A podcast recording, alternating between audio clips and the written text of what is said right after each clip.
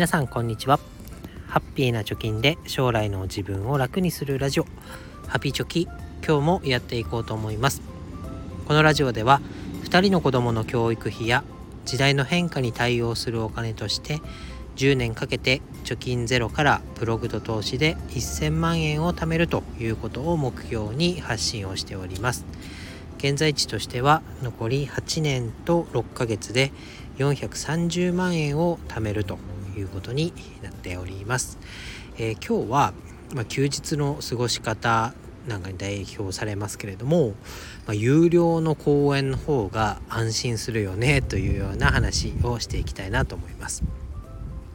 まあ、私個人の話になりますけれども今子供が3歳と1歳になります。そうなると土日はですね極力外に連れ出そうということで、えー、近所の公園だったり、えー、ちょっと離れたね大きめの公園に行くことがよくあります。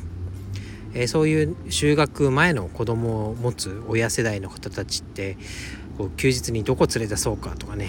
行った先で快適に過ごせるかみたいなことっていうのは日々こう頭のどこかにあることってないですかね。でそうなった時に、まあ、結論としては、まあ、有料だけどお金を払って、えー、公園とかを利用するそういう有料の施設っていうのが、まあ、心の穏やかさっていうのが変わってくるよねというか有料の方が安心して過ごせるよねっていうのを最近気づきました。で快適さがね全然無料のところと有料のところって違うよなと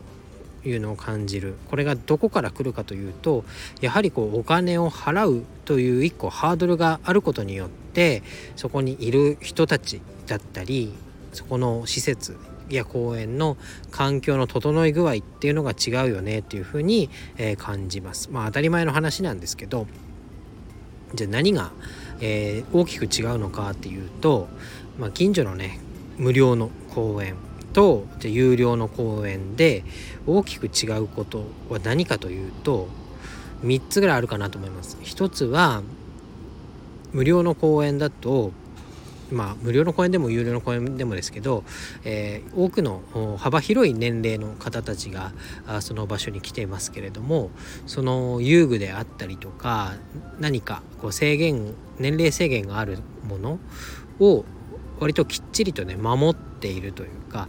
まあ、具体的に言うと小さい子しか遊んじゃダメだよって言われてるところに小学生が走り回っていたりとかそういうことがないような気がしてます。で2つ目は、まあ、施設自体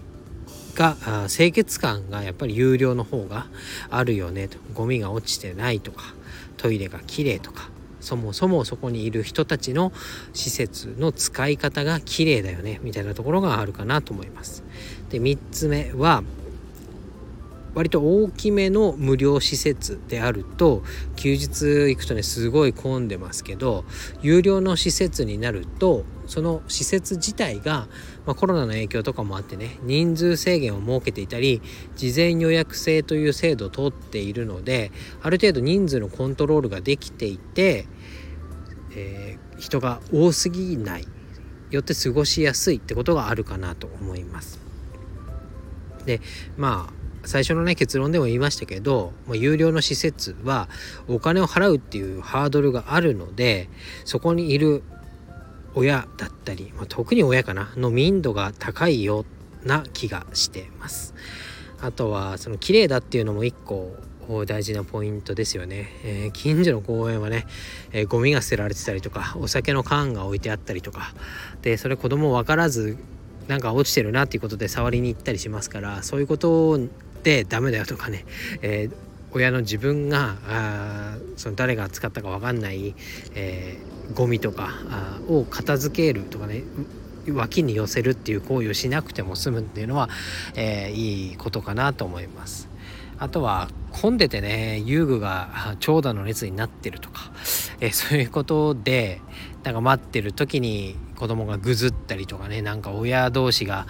並んでたのに横入りされたとかなんかわちゃわちゃやってるとかそういうの見てるだけでもストレスですけれどもそういったものがね有料施設だと、まあ、その遊具に監視員の方がついてくれているとかそもそも並ばない並ばない並ぶけれどもそこまでストレスにならないぐらいの街しか発生しないみたいな感じで快適に過ごせるよなっていうのがあります。で、まあ、ここまでね環境を子供のために整えてやるとかお金を払ってやるのがいいのかというと私自身は今あその3歳と1歳の年齢だからあえてそういうところ有料の施設を選んで行っているっていうのがあります。まあ、小学生とかね、ある程度こう自分で遊べるような年齢になれば、まあ、その辺で遊んでこいとか、混んでてもう規律を守ることも勉強だと言ってね、えー、なんだろう、ある、たか、なんていうの、整った環境じゃないところで遊ぶっていうのも大事かなと思いますけど今のその年齢であればこの親が環境を整えてあげることも大事かなと思います。まだ体も小さいですしね。足元もおぼつかない1歳 を連れてますからそこで小学生が走ってぶつかったとか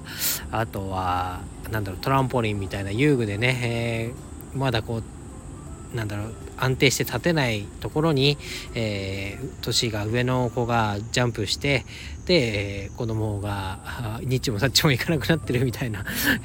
光景をよく見ますからそういうことにならないようなこと。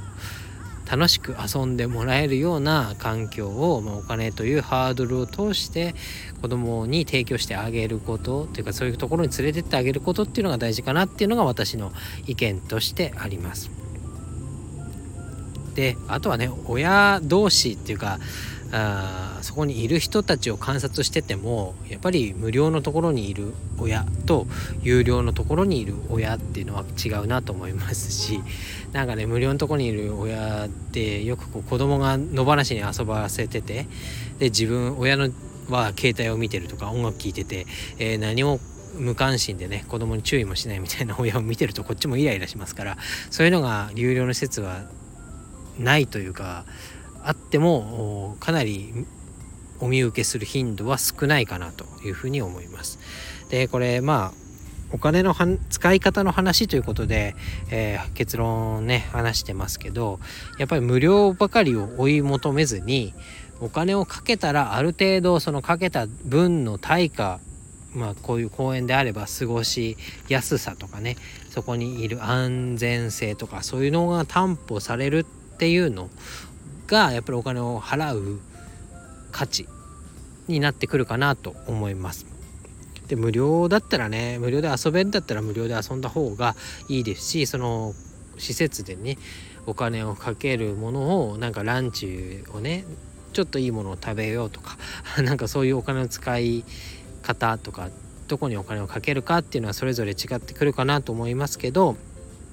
まあ今日の話はお金で環境を買う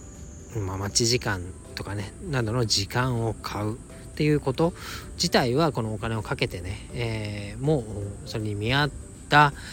リターンがあるなというふうに感じています。逆にまあ無料で使えるところばかり言っててね無料が当たり前になると、まあ、その環境を、まあ、得られることその無料で使えてるっていうこと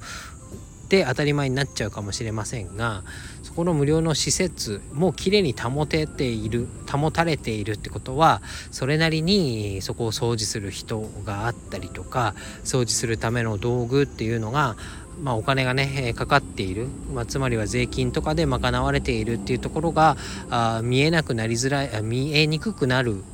要因になるかなと思います。まあ、お金を払ってその施設を利用しているのであればそこで働いている人の人件費だったりその清掃の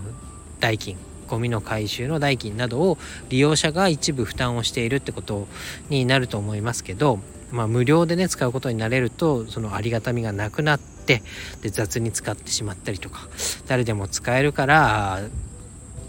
なんだ使い方が多少ねこう荒くなったりとかルールが守られてないとかそういうことにつながってくるのかなと思います。まあ、いい環境を維持してもらうその環境を提供してもらうためにはやはりお金をね払ってでそのサービスとしてこちらが受け取るっていうことになってると思いますので、まあ、お金のね使い方ということである程度こう休日の過ごし方としてはお金を払ってでもいい環境を選びたい自分がいるなということを、まあ、今日はお話をさせてもらいました。で最後に、えー、最近ね行ってよかったなと思う施設3つ挙げておきます。一つが茨城県にある自然博物館。ここはマンモスのね骨のなんだろう展示があったりとか、えー、芝生のスペースもお金を払った人じゃないと使えない。あとは何だろうきいトランポリンみたいなのがあるのかな？あそういう使いあ施設がありまして特にね予約制っていうこともあって、えー、人がごった返してるみたいなこともなかったので、えー、ここはいい施設だなと思います、えー、2つ目がボーネルンドは全国各地にあると思いますけど、まあ、地域地域玩具なんかをやってる会社さんが運営してる施設で、まあ、室内遊び場なんかが充実してます。ここも割とこう綺麗でね、えーそして安心して遊べるっていうので、えー、いいかなと思いますしあと屋内施設が充実してるので雨の日とかもね、えー、気にすることなく快適に遊ぶことが天候を気にせず遊ぶことができます。あとは埼玉なのかな川口市にあるグリーンセンターというところ。こちらはね遊具が充実してましたしあとは自然がいっぱいある木が植わっていたりとか季節の花が咲いているとか、えー、そういったところでえー、なんかねこう自然を楽しみながら